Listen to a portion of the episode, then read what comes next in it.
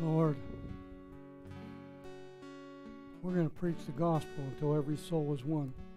That was my early announcement. We got to keep supporting the churches and the missionaries, Lord, until every soul is won. This is the time of the Gentiles. It's a time for you, Lord, to bring the Gentiles in. And the missionaries, the evangelists, the apostles, the pastors, the teachers are all waiting, all waiting for that last soul to be won. You are worthy, Lord, of every one of them because of what you have done for us. You came, you paid the penalty for our sin, which is death. And you were buried, and the third day after you were risen. And you're risen today.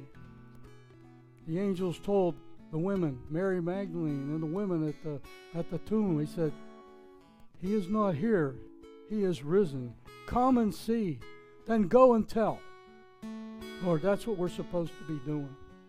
Father, we just sent out a missionary last week, and he's in Brazil already.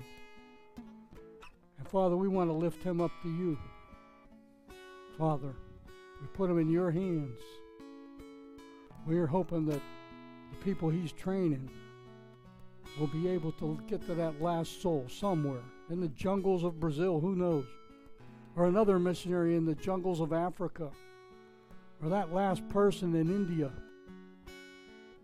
and China, and Japan, and all the other nations on the face of the earth. Lord, you are worthy of them because of what you've done for us. Now judgment has come into the world. You paid the price for us. And our sins were judged on you, Lord. You could handle them because you were sinless. And the penalty of sin and death cannot destroy you. You destroyed it, and it will be destroyed someday. Death will be destroyed and thrown into the lake of fire. And as I always say, I'm going to be jumping awful high when the last enemy is defeated and thrown into the lake of fire. And death will no longer exist. I can't wait for that day, Lord. Father, us in this church, it's all about you here, Lord Jesus. We want to see your face today. We want to feel your presence today. We want to hear what you have to say today. And we want people to be forgiven their sins and healed today. Lord, we pray for our missionary. Matt Feldner just went into the field. We lift him up, use him in a mighty way to train up other missionaries and do the things that he's been called to do. Thank you for getting him safely there, Sam. Thank you for supporting the missions. It's been on his heart it's been on our hearts. So, Lord, today we lift Matt up to you. Use him in a mighty way. And may Jesus be glorified. Father, we pray in Jesus' name. Let us hear what the message is today. And let us obey and apply in our life. In the name of Jesus we pray. Amen. Amen. Amen. Amen. Good worship, Lewis. Thank you for the Lord. Listen, and for those of you online that just tuned in, this is Freedom Church at the Palm Beaches. I'm Pastor Joe Trapani. We're glad you're here. We're right in Lantana, Florida, uh, a quarter mile um, west of I 95 on the north side of the road, 2810 Hypoluxo Road. If you're local, you can come every Sunday at 10 a.m. And we're here. You can come every Thursday night at 7:15 p.m. And uh, men, if you're local, we have a Bible study Saturday morning at 9 o'clock. The two services on Sunday and, uh, and on Thursday will be aired, so you can tune in for those of you out there. Uh, we're glad you're, you're tuned in. Anyway, uh, you can go to our website, freedomchurchpb.org. Freedomchurchpb.org stands for Palm Beach. And you can find out who we are, where we're located. You can listen to the messages from years past you can even donate online if you choose to. So, um, you know, we're we're glad you're here. We've been here for seven and a half years at this location, and we've been a church about almost ten years now. So uh, we praise the Lord. He has we have boxes in the back for anybody here, you know, to support the work that God's doing through Freedom Church.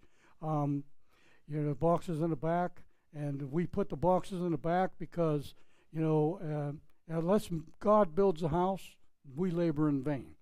So we don't have to beg for finances. There's boxes in the back for those of you who don't know. So we're glad you're here today. Um, let's see. I think that's about it. Um, on Thursday night, we are in uh, Romans, and I'm going to finish the uh, part B of Romans 1:16, which we sang today. We're not ashamed of the gospel. So praise the Lord. Okay, um, we got communion today for those of you out there. I forgot to mention it earlier, uh, but you know, if you get yourself a piece of cracker and a little bit of juice, and uh, you can remember the Lord's uh, death and um, and His resurrection, you know, as we as we take communion. So, I'm going to give a little message. I'm going to make a reading out of the, the scriptures right here, right now, and I'd like you to turn to 1 Corinthians chapter 12, and I'm going to read um, from, I'm sorry, chapter 11, chapter 11, verse 23 and onward, okay, before the elements are passed out. For I received from the Lord that which I also delivered to you. I'm in 1 Corinthians that the Lord Jesus, on the night in which he was betrayed, took bread. And when he had given thanks, he broke it and said, Take, eat, this is my body, which is broken for you. Do this in remembrance of me. In the same manner, he also took the cup after supper, saying, This cup is the new covenant in my blood. This do as often as you drink it in remembrance of me. For as often as you eat this bread and drink this cup, you proclaim the Lord's death until he comes. This is a warning verse here, verse 27. Therefore, whoever eats bread or drinks this cup of the Lord in an unworthy manner will be guilty of the body and the blood of the Lord. So please, while you're taking the communion here today, really believe really believe. And don't do it in an unworthy manner because this was the blood of the Savior of the world, the Lord God Almighty, clothed with flesh, because a body was prepared for him. He's clothed with flesh, then dwell among us, and we might know who he is. So the elements are being passed out, but I want you to know, you know, that as we take a drink from the wine, and as you drink every day with breakfast, lunch, and dinner, have you take a drink, you remember the Lord's death and the blood that He shed for you. Every day when you partake of the meal, the bread that you eat, every day you are supposed to remember the Lord in the eating of every meal. That's why the Lord did it this way. The Lord's Supper is every day. We celebrate in church the first Sunday of the month in this church. Many churches do it every day. But listen, remember that really. When you sit down to dinner, even when you say grace at the table before you eat, you know, tell everybody that even isn't a Christian, they may not be a Christian, but you can say, listen, as we drink of this this fruit juice, as we drink of this milk or this cup of coffee, we remember your Lord, your death, Lord. You know, we remember the blood you shed. As you take from the bread, you can tell them, listen, when we bite into our meal, that precious ravioli that we just made, you know, I remember your broken body for me. Don't take it unworthily. This was the Lord God Almighty. Do not trample his blood under your foot. So, the wine and the bread the bread is for healing of the body. And I know that this rubs across the grain with some people, but the scriptures are very clear. We're told in Isaiah that by the stripes of Jesus we're healed. That was before he was born, before he was dead, before he was risen. We're told in 1 Peter 2:24 that by his stripes we were healed. That means we're healed. Psalm 103 verses 1 through 3 said, Bless the Lord, O my soul. Bless the Lord, forget not all his benefits, who forgives all your sins. You believe that, right? How about this one? He heals all your diseases. Do you believe that one? We got a sister that's sick right now. It's time to believe. It's time to believe. He forgives your sin, He heals all your diseases, and you believe that He delivers your life from hell, don't you? From the penalty of sin? You're going to heaven. You can believe the first and the third, but why not the second? It's going to take faith to move mountains. Jesus told us that. Have faith in God. You say to this mountain, be taken up, cast into the sea. And if you don't doubt, don't doubt in your heart. And you believe, listen, believe what you prayed. God will grant it. So let's ask, you know, and let's seek, you know, the Lord in all this. We believe that. So by the bread, as we partake of this bread, remember his broken body. He made provision for our flesh. But we know there's an appointed time for all of us. And that date's not going to change because God has numbered our days. Only He knows that. But we can pray with all we have that that isn't the day. Okay? Let's have hope. Faith, hope, and love. But these are the greatest faith, hope, and love. You know what? When you see Jesus in the kingdom of heaven, you don't need faith anymore. You see him face to face. Hope. You don't even need hope anymore because there's nothing to hope for. There's just praise and, and whatever God has assigned for us to do. But, but love, you're going to be staring at the author of love right in the face. Awesome. Bless the Lord, O my soul. Forget not all his benefits, who forgives your sins, heals all your diseases, and delivers your life from the pit. Let's partake together.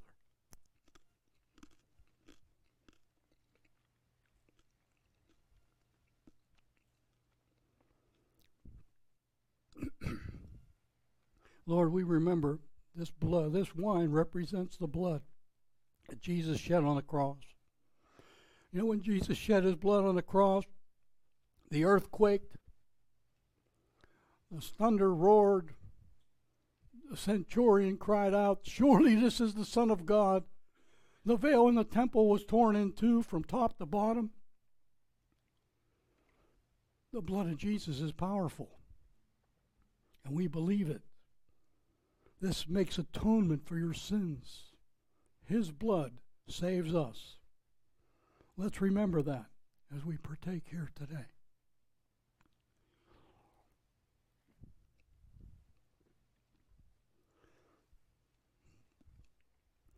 Lord God, we thank you. Thank you for your Son, Jesus. Thank you for making provision for us. Thank you that the Lord turned the Old Testament into the New Testament, the new covenant, a covenant of grace and mercy instead of the old covenant of death. We thank you. We're so grateful to live in this day when we can look back and we can know what Jesus did for us. Blessed be your holy name. Thank you, Jesus, for what you have done. We love you with all of our heart.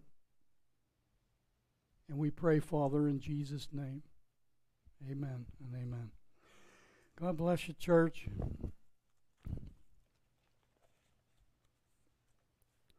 We are continuing in Matthew chapter 8 and 9. Actually, we're in chapter 9 today. We spent five weeks in chapter 8 seeing the miracles that Jesus had done. So, the title of this message is El Roi, the God who sees. If you noticed, in the last message I taught, I believe it was last week, or was it last week? Yeah. Listen, I, I showed you how Jesus is identifying himself through these, these, these miracles that he's doing. He's identifying who he is. In John, in uh, Matthew chapter 8, verses uh, 1 through 4, Jesus heals a man full of leprosy. Okay, what is a miracle? Remember, I told you what a miracle was. A miracle is a supernatural activity that demonstrates or reveals a spiritual truth. Say that with me, would you? A miracle. Oh, come on, you can do better than that. A miracle is a supernatural ability that demonstrates and reveals a spiritual truth. Okay, that's better. Listen, Jesus healed a man full of leprosy. People hated leprosy. They had to scatter out of their way by 100 or 150 feet when a leper came by. Leprosy was in the Old Testament represented sin. Jesus lays his hand on this man full of leprosy because Luke tells us that, and, and, and, and he's healed. What does that demonstrate in the spiritual truth? You know what it de- demonstrates? That Jesus ID'd himself as Jehovah Rapha, which is the God who heals. You can find that in Exodus chapter 15, verse 26. Number two, in verses 5 through 13, I'm trying to drive this home so we can all understand, especially those that don't know or don't understand or just became Christians. Jesus heals a centurion's servant. servant. He's demonstrating and revealing a spiritual truth here. Jesus is Jehovah Shammah. You know what Jehovah Shammah means? The Lord is there. Jesus was going to go to the guy's house. But he before he got there, you know, the, the man says, Jesus, I'm not worthy you could come under my roof. You just say the word, and my servant will be healed. Jesus wasn't even there, but he healed the centurion servant because he's the God that was there. And he's the God that is here. He's at JFK right now. He's here now. He's in China now. He's with Matt in Brazil. It demonstrates that he is Jehovah Shammah. Matthew put all these miracles right in a row for us so that we could see who Jesus is. In verses 14 through 17, Jesus heals Peter's mother in law, demonstrating a spiritual truth that he is Jehovah Nissi. He's your victory banner. It's a banner, but it's a banner of victory because it was victory over the Amalekites when you remember when Joshua had to have Moses' hands hold up with his staff. Aaron and um, I forget the other fellow's name. I know it, but we'll just held his hands up while the battle was defeated, and the sun stayed in one spot in the sky. Listen, he's a victory banner, and Moses made an altar, and he said, "You know, this God is, um, you know, this is my victory altar. This is Jehovah Nissi. My victory is in the Lord." That's Exodus chapter 17, verse 15. And verses 18 through 22 of Matthew chapter 8, Jesus is testing his disciples. He's telling them a spiritual truth, revealing that he is their shepherd because he's the shepherd of, of the, the, the disciples, which is Psalm 23. The Lord is my shepherd, I shall not want. In verses 23 through 27, Jesus has control over creation. Listen, he's demonstrating a spiritual truth that he is Jehovah Shalom. We say Jehovah Shalom, he calmed the sea. That's right. He brought peace to the sea where the storm was raging. He just said, Peace be still, and it was still. It demonstrates that he is, is Jehovah Shalom, the God of peace. I don't care what troubles are going on in your life today, he can give you peace. He's demonstrating all this because a miracle is a supernatural activity that demonstrates or reveals the spiritual truth. We got to see this. It should be easy to see. Verses 28 through 34 of chapter 8 of Matthew. He casts out demons. We learned that last week. Demonstrating the spiritual truth that he's Jehovah Makadesh. He's the Lord who sanctifies. He set apart these two demoniac people. He set them apart for the gospel. They wanted to follow him. Matthew tells us there's two. The other gospels tell us there's one. That just full, fills in more details for us. That's all. It's not that the gospels are, are, are not true or there's a discrepancy. It's there's more truth. So he's Jehovah Makadesh. He's, he's the God who sanctifies. Leviticus 20, verse 8 tells you that. Listen. These people were set apart for the for you know for sanctified in Jesus. These two these two demoniacs were set apart for the gospel. They asked Jesus if they could go with him. He said, No, go home and show your family and your friends and your whole town. And they immediately went and spread the news that Jesus sanctified them. They are now clean. They were filled with demons. The one was named Demon uh, Legion. A legion in the Roman army is 6,000. There were 2,000 pigs on the hill that Jesus cast the demons into. That means they had three demons apiece. They knew better to mess with a demon. But you can mess with demons if you have the spiritual gift because we have been given authority over demons. You need to know that. You can see a demon face to face. You can say, In the name of Jesus Christ, go. And he has to go. I've seen it a number of times. Some of them will put up a fight, but you know these guys. This they put up a fight with Jesus. Listen, if you want to be set apart and healed, even the United States right now must repent that guy, the, the legion, came running to Jesus. He couldn't say much. The demon began to talk, but the man himself ran to Jesus. He wanted healed. He knew who Jesus was. He wanted to, this, these demons to leave him. The church needs to repent. Actually, the world needs to repent, and especially the church. You know why Jehovah I'm saying this is because Leviticus chapter 20 and verse 8 tells us that Moses was in a jam because the people were sacrificing their children to a false god named Molech. You know who Moloch is today? He's just renamed himself. It's called abortion. They're giving up child sacrifices you're giving up your children because you have a job and you get fired. You're going to take a life just so that you can have a good job. It's all about you, you, you. I know these things don't be preached in many churches today, but I'm going to tell you right out abortion is wrong. God knew you in, the, in your womb. He put you together there in the secret place, says Psalm 139, which is your mother's womb. We need to be set apart from this stuff. And that's why Moses, in, in Leviticus 20, you know, in verse 8, he says, it's the spirit of Molech. Israel, he wanted, he, his, his point in this was to get Israel to repent. And my point in this is to get the church to repent. Because the church is guilty of this too.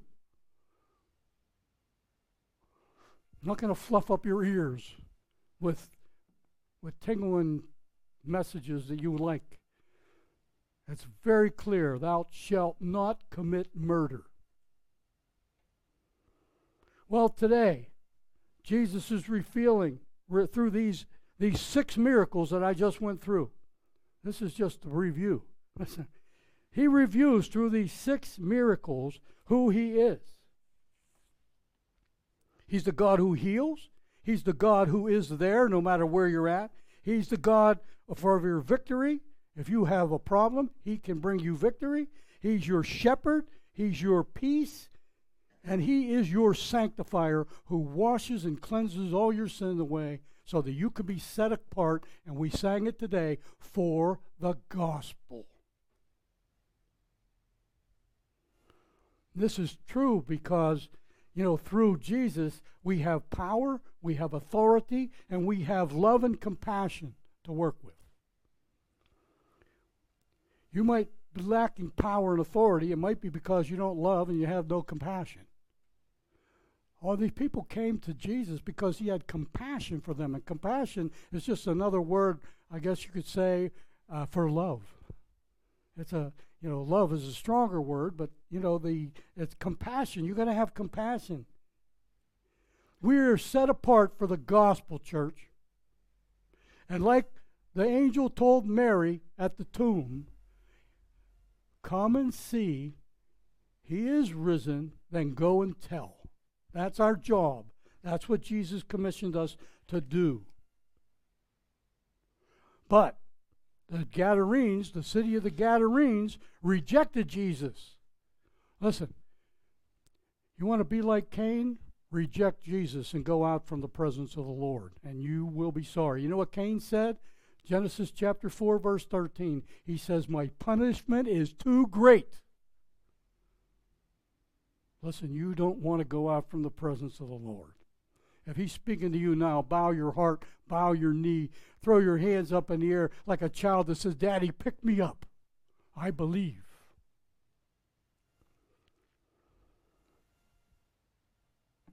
Well, the Gadarenes on the other side of, that's on the east side of, of the Sea of Galilee, rejected him. They wanted him to leave. Now we're coming to chapter 9. And this time he's over at his own city. It's his Capernaum. Okay? His Capernaum. And what do they do? They welcome him. You need to welcome Jesus right now. Look at what he did for you. He died on this cross for you, the worst, worst torture instrument ever invented. Yet you wear it around your neck. Why? It's an instrument of torture. Why would you wear it around your neck? You know why? Because God's trying to tell you how much He loves you. His Son came, died for you on the cross, and is risen. So now he's at the other side, his own city, Capernaum.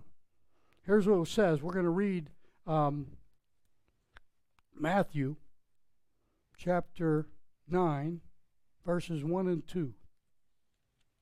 I mean, yeah, 1 and 2. So he got into a boat, crossed over, and came to his own city. Then behold, they brought to him a paralytic lying on a bed. And Jesus saw their faith and said to the paralytic, Son, be of good cheer, your sins are forgiven. I'm going to stop there. we're going to continue on with that. I'm going to stop there. What does Jesus do here? He says, now this is miracle number seven in these two chapters. Jesus heals a man, a paralytic. But how does he do it? He says, rise and walk? No. What's he say? Your sins are forgiven. But the Pharisees and the scribes have big problems with this one now, but we're going to get into that later. Jesus said, heals this paralytic by saying, Your sins are forgiven. Jesus is demonstrating here his power, his authority on earth to forgive sins. The scribes and the Pharisees have a big problem with that because it's identifying yourself as God. As you well know, He is. He's the Son of God that came to redeem us.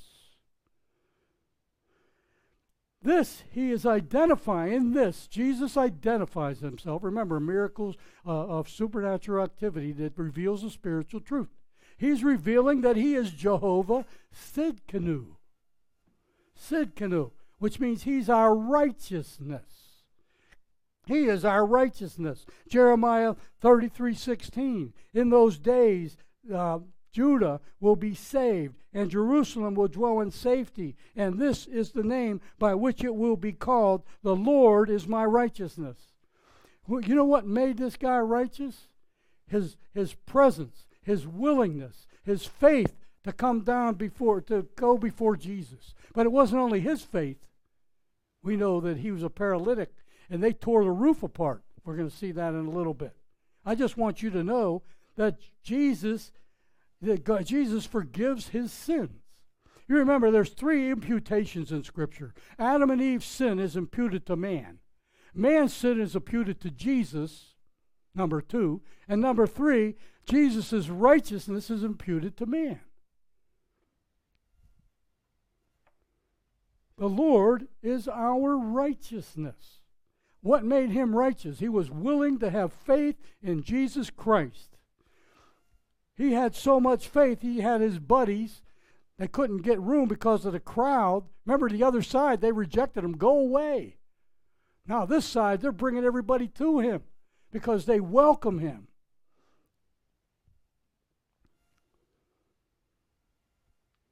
So he imputes righteousness to this man who believes in him. Why did he do it? Not because he taught Sunday school for, for 34 or 4 years, not because he went to synagogue every week.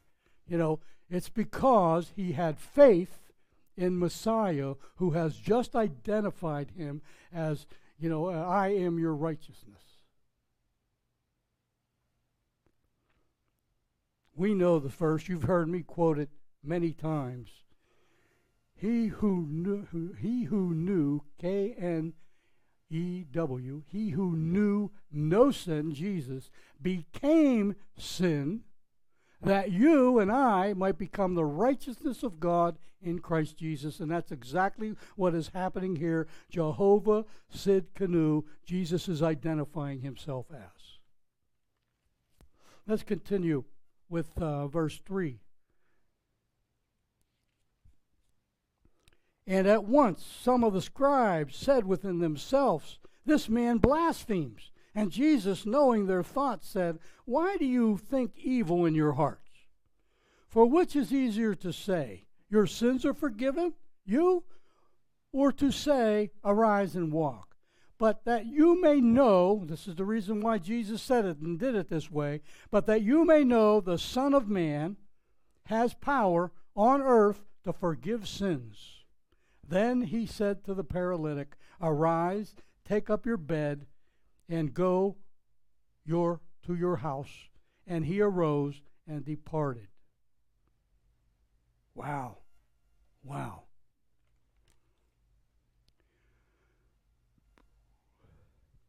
We all know that the penalty of sin is physical death.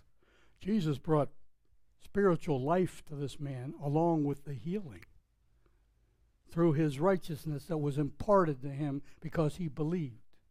This verse tells us if we come to Jesus, he will forgive your sins.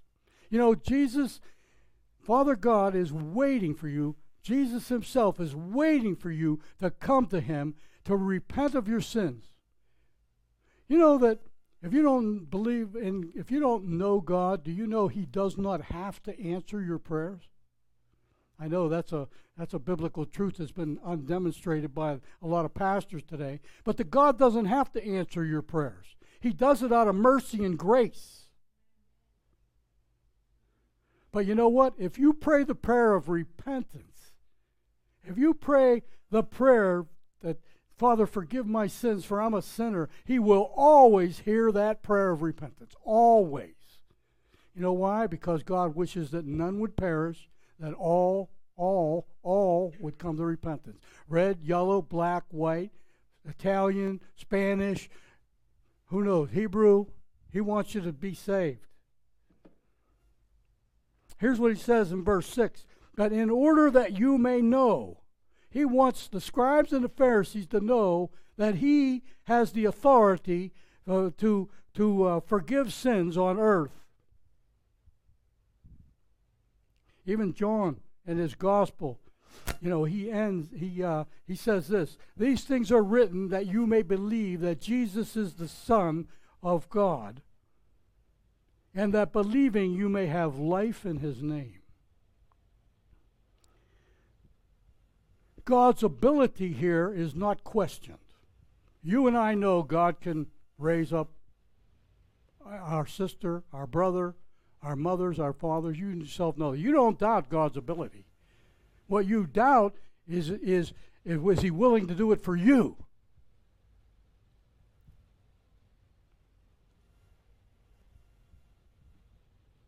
Is it because he made no provision for your healing today?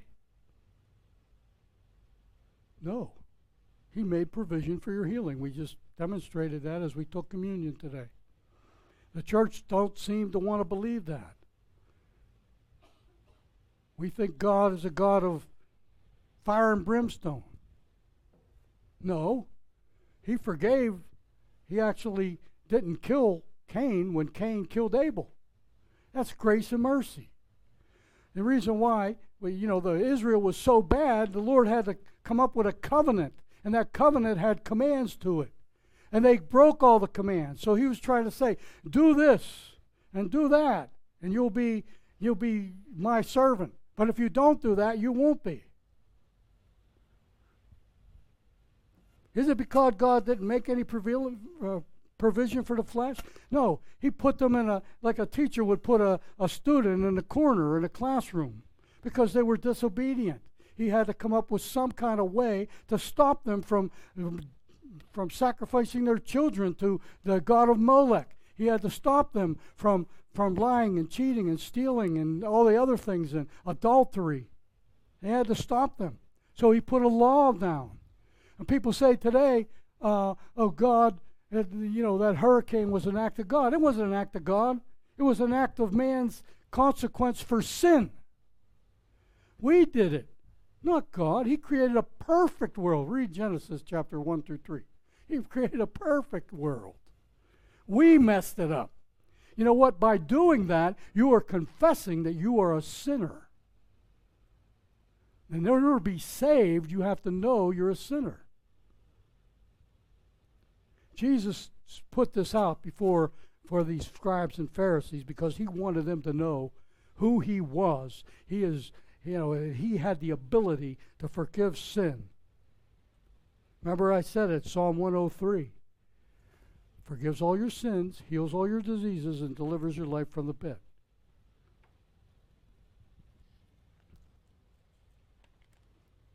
God hasn't changed. Miracles were happening in St. Augustine's day, back around 300, 400 AD. They're still happening today. I thought the last apostle to die, there was no more miracles. That's not true. That's not true at all. We see miracles in, we see scripture that tells us, you know, um, to go into all the world and preach the gospel. In my name you'll cast out demons, you'll speak with new tongues. Why is it even in the Bible if we're not going to do it today? Why would God put it there? Because you know why? He's the same yesterday, today, and forever. Church's atonement has been paid for through Christ. But the church has failed. It's time for us to wake up, preach the gospel, and believe it not the parts that you like, or not the parts your preacher even told you are good and the other ones are bad.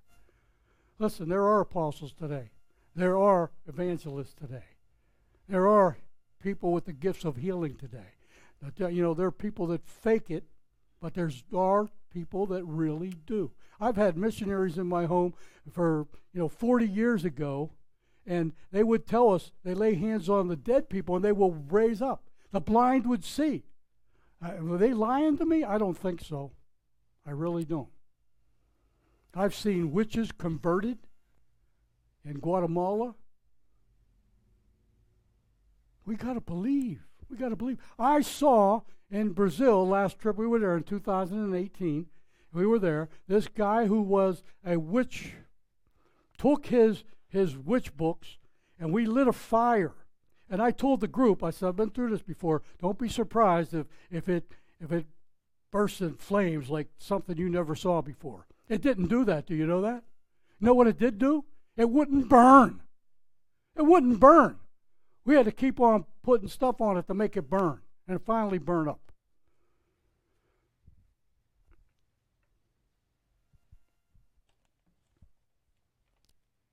It's because man has changed. We got to wake up and preach the gospel. If my people will humble themselves and pray and seek my face and turn from their wicked ways, that's called repentance. I will hear from heaven, forgive their sin, and heal their land. And how many of you know we need America to be healed today? We are in a bad, bad way, and we just keep digging deeper and deeper and deeper. And it is not good. Jesus even said in John 14, 12, Truly I say to you, he who believes in me, the works I do, he shall do also, and greater works. Now, I'm convinced the greater work is salvation. Okay? Jesus demonstrated it right here. You know, go through Acts chapter 1, 1 Corinthians chapter 12, James chapter 5, verse 14 through 16. Why do we come up here, the leaders of this church, lay hands on people and say, if any of you are sick, let him call for the elders of the church, anointing him with oil, and a prayer of faith will heal the sick. Why do we do that if, we, if, it, if there's no healing today? Why did James even write it? Come on, church, we got to wake up. Quit believing people. Believe the gospel. Believe the gospel. God wills to do both. He wills to heal your body, and He wills to, He especially heals to heal your soul. Without a doubt. God's intention, Jesus' intention, was to win a soul. He tried to win Nicodemus in chapter 3 of John. He tried to win, win the woman at the well in chapter 4 of John. He turned everything around from the, from the physical to the spiritual. The blind man was born blind from birth, Jesus first gave him, you know, first he went and healed him completely. He healed his body and he healed his soul and he healed his, his eyes right before everybody's eyes. God wills to do faith, but it takes do both, but it takes faith, church. I'm not saying you don't have faith. I, you wouldn't be sitting in here if you didn't have faith. God gave to you a measure of faith. It's time to develop it. It's time to develop it. It's time to move your belief to a higher level. It's time to quit wallowing in the puddles of God and get into the deeper things. Dig into the scriptures. God loves you. Would you, th- you know, throw blindness on your, on your uh, children? You're his child. He's going to throw blindness on you. He might give you a consequence, but not something that severe.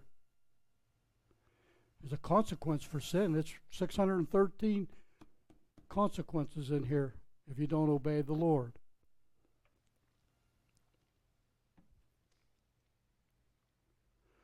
There's so many verses I could go into that, but I, you know I'm I'm not going to because this isn't about that.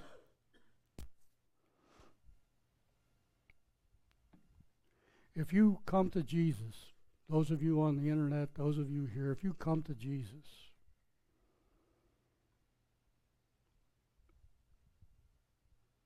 it will keep you out of he- out of hell. It will bring you into heaven, and your sins will be forgiven.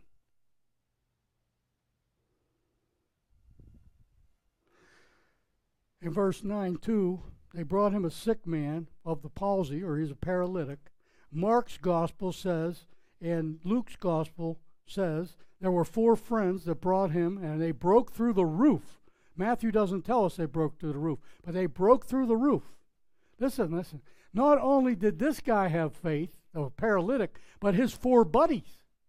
Now we got five people. We got one who believes and one standing in, and four of them standing in a gap, standing in the gap of believing with him. Jesus, they probably were disappointed whenever Jesus said, Your sins are forgiven. Okay? He probably saying, What? I didn't bring him here for sins to be forgiven. I brought him here so that he might be, be healed. But he, Jesus had to solve another conflict with these scribes and Pharisees over here.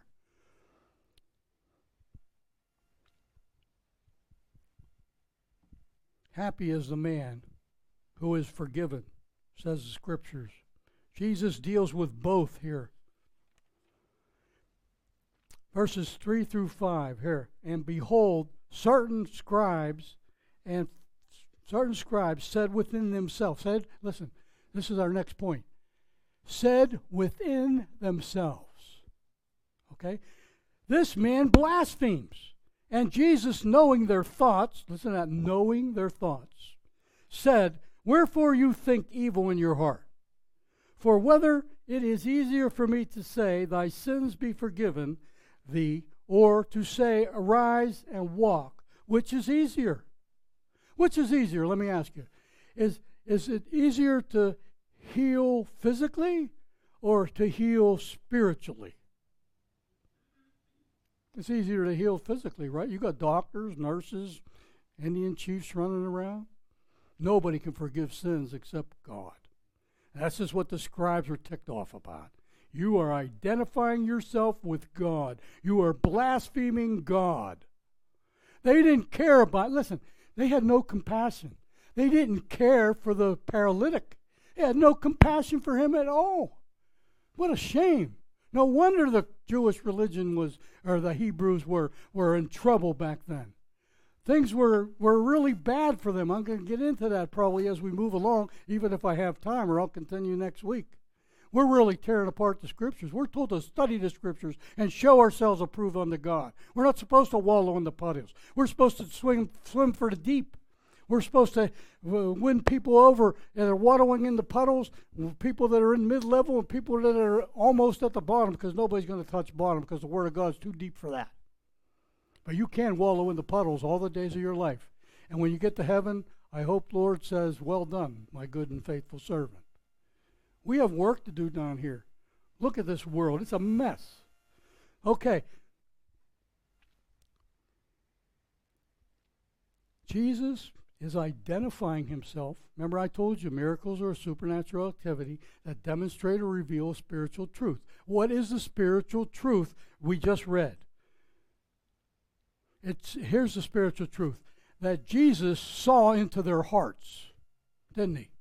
He saw into their hearts. They didn't say a word, but he already knew what they were thinking. And here it is. He is identifying himself as El Roi, El Roi, or Jehovah Roi, which is the Lord who sees. Not only does he see physically and see you physically here, he sees what's going on inside you. He knows what your heart's saying. You can't kid God. If you try to hide your sin from God, he, he already knows it. He's waiting for you to confess it. Amen. I just read uh, I, before I did communion, I was reading, and uh, it said Jesus said to Judas, "You're you going to betray the Son of Man with a kiss? Jesus was waiting for him to repent, but he didn't. And that is Genesis 16:13, the God who sees.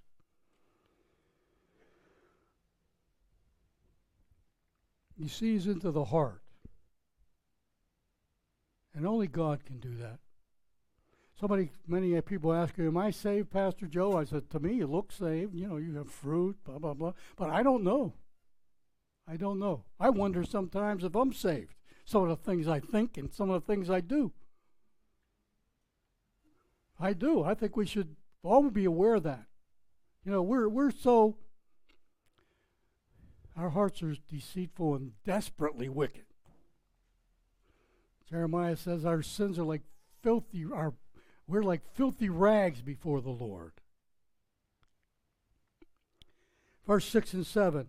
But that you may know that the Son of Man has power on earth to forgive sins. Then he said to he who was sick of the palsy or paralytic, Arise, take up your bed, and go to your house. And he arose and departed to his house.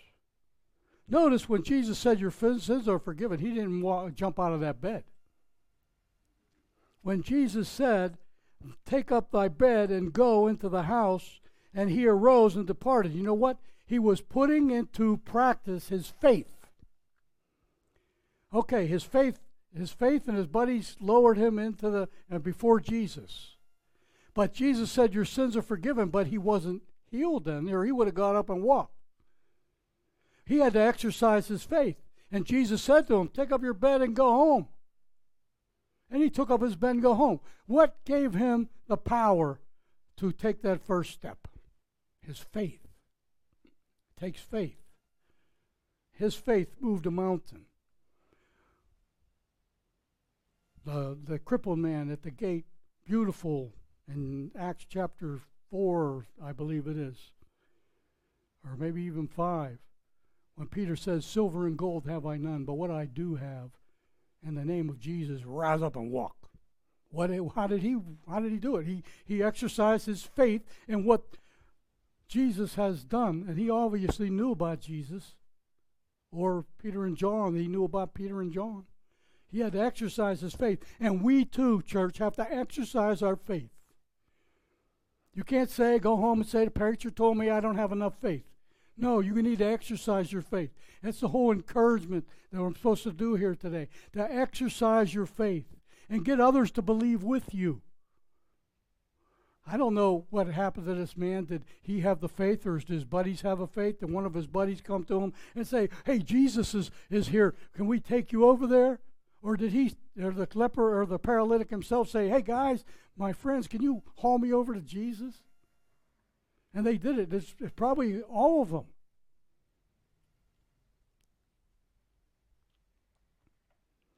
This man took up and bed and walked, but more importantly, Jesus made sure he was spiritually healed of his sins. Very important. God will always, always, always hear your sin.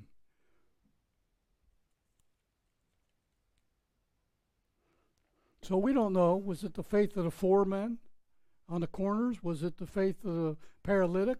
Or was it all of them? We know one thing. It's, it's really probably all of the above. Jesus sometimes would say, according to your faith, be made whole. Why would he say that? According to your faith? In other words, if you have faith, take that first step.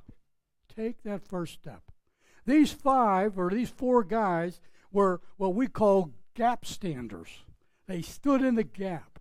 Right now, you know, if people are sick and they can't pray for themselves, but they're a believer, you can stand in the gap for them. You can pray for them.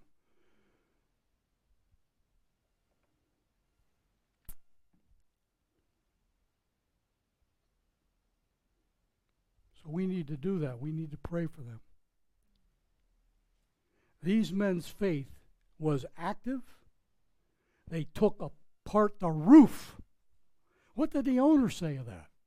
I've read I've read commentaries where they actually think it was Jesus' house because his headquarters was in Capernaum. But yet the Bible says that Jesus had nowhere to lay his head. What did he do for the first 30 years then? Well, he had to have a place to lay his head. He had a carpenter shop. That's how he made money. They took apart a roof. Listen, there's a big difference between the scribes and the Pharisees here than the people here. The owner of that house didn't care if you tear apart the roof, but you know why? Because that paralytic needed healed. But the scribes and Pharisees don't even look at that. They're sitting there saying, hey, he's forgiven sins on earth. Who does he think he is? God? Well, yeah, he just gave you, this is the sixth miracle he just did. These scribes and Pharisees were most likely following around because they were looking for dirt on him.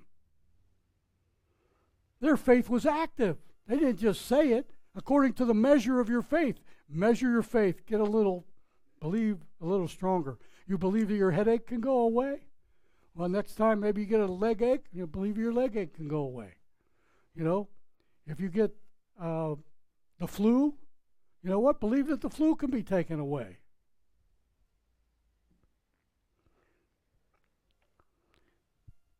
Now, what if you get the flu? Are you going to lose faith? I don't think so. You shouldn't.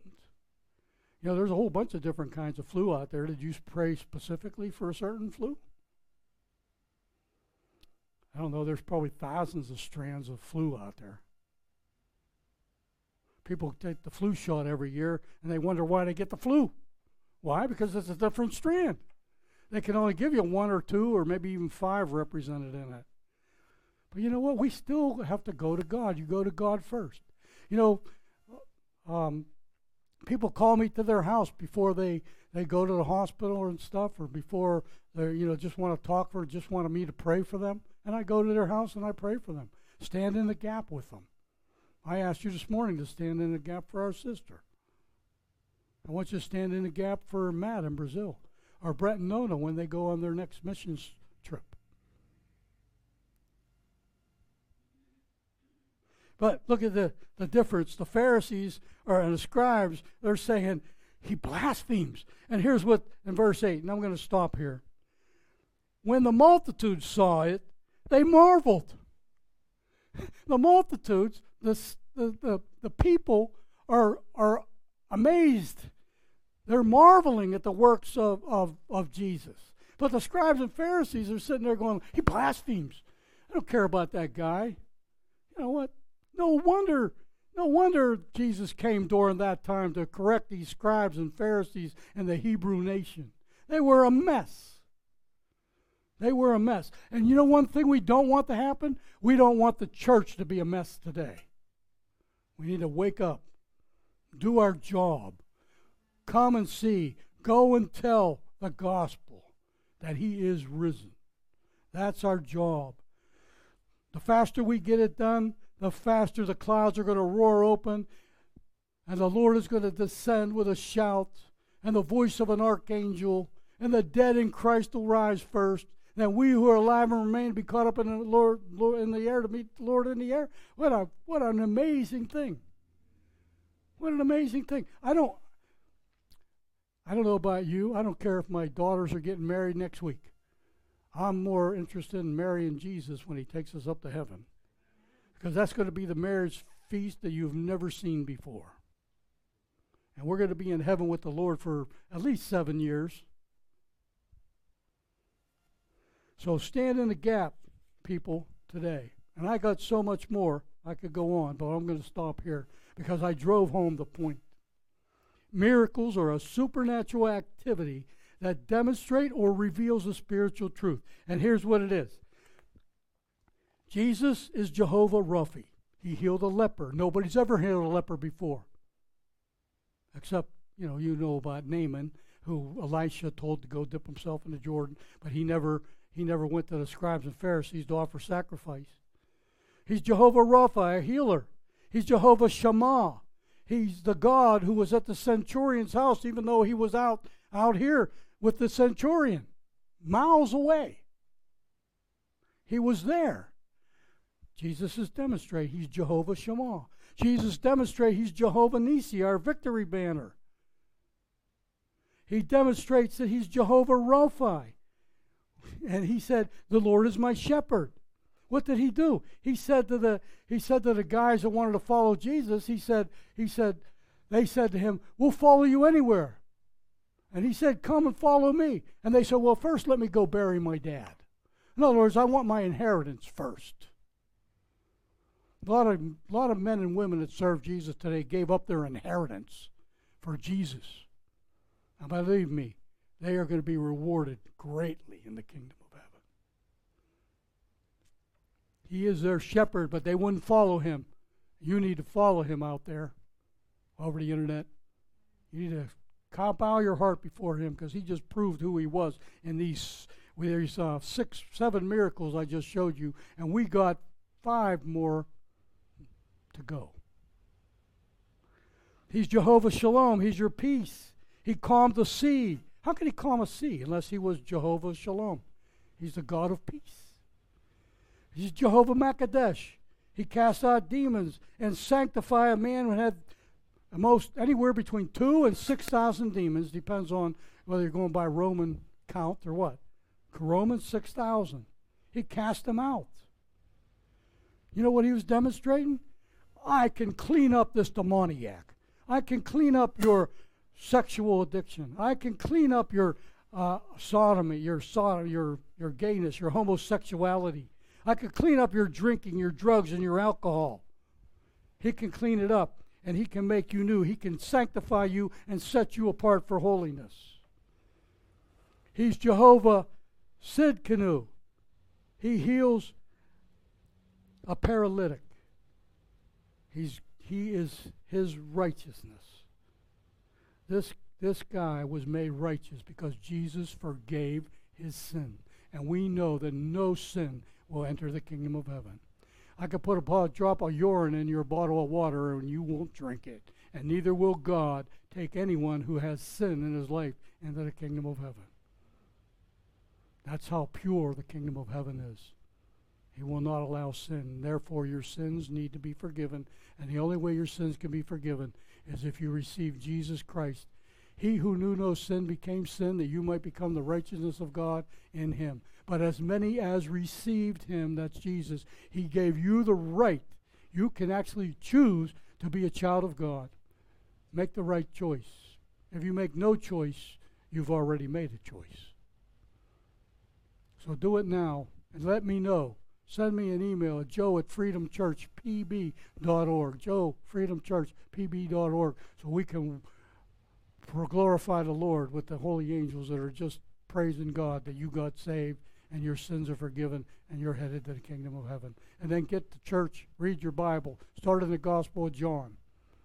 Father God, we thank you and praise you, Lord, for today, Lord. You're, you're, you are amazing. Your Son is amazing. Your Holy Spirit is amazing.